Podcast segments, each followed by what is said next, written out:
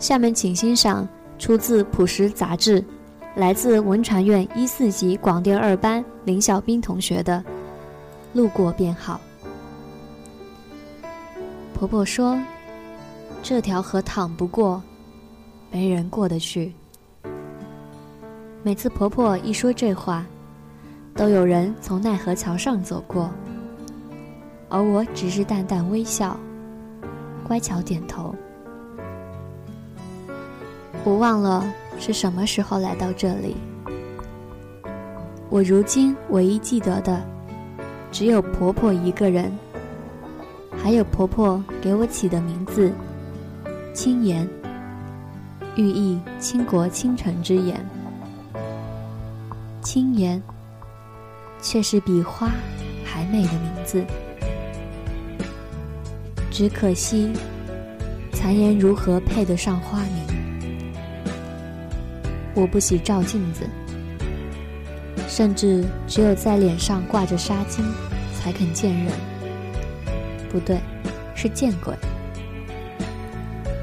婆婆却不这么想，总是抚着我的脸。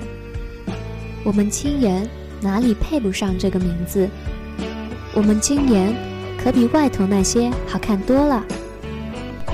这时候的婆婆执拗的有些可爱，毕竟常常听外头的大鬼小鬼议论婆婆的古怪和寡言，偶尔也知道，比起那些青面獠牙，甚至断头残躯的鬼魂，即使脸上。有那道深深的伤疤，我也是好看的。我从不会与婆婆争论，因为我喜欢听婆婆说：“我们青颜。”婆婆很宠我，听那些闲着的鬼官说，是因为觉得我前世太过可怜。可是这些所谓的前世，我早已记不得了。所以有时心血来潮，就赖着婆婆问缘故。因为我们青颜是个好孩子，即使问过千遍，婆婆都是这样回答。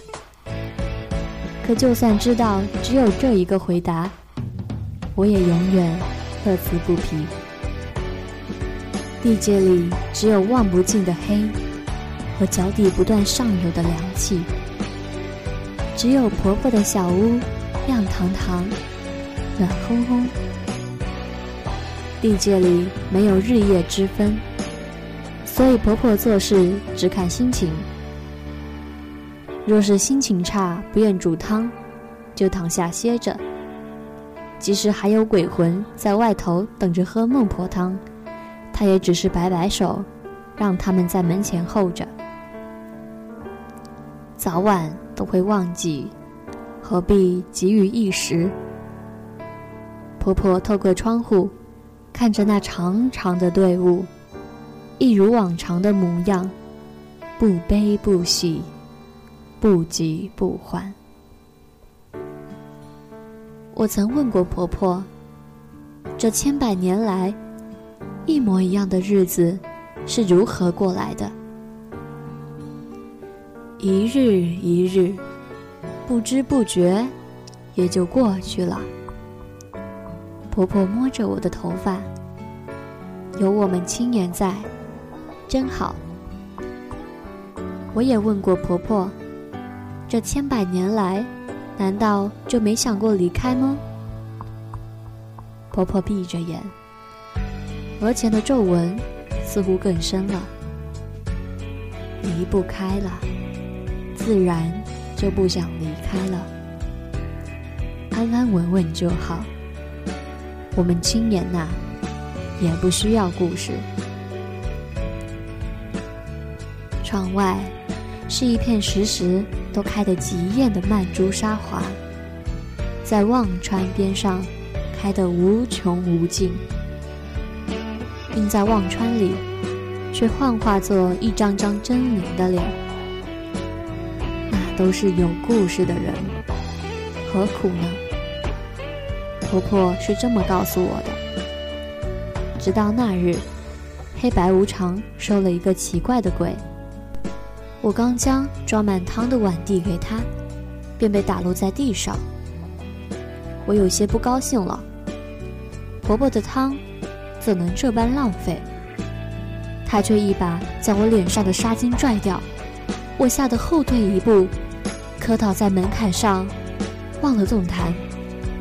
唐熙，她双手颤抖地抚过我脸上的伤疤，轻轻喊了一声：“唐熙。”我张大眼睛看他，我不是，我是。我是，我始终没有念出青年这个名字。拉着我们青年做什么？婆婆拄着拐杖出来，生气地敲着地面。婆婆手一挥，后面便出来两个鬼官，将她拉开，灌进一碗孟婆汤。我至今不知道他是谁，只记得他撕心裂肺的一声声。唐熙，唐熙，我不知道唐熙是谁。婆婆只说无关紧要的名字罢了。许多鬼喝下孟婆汤前，都喜欢告诉我他们生前的故事。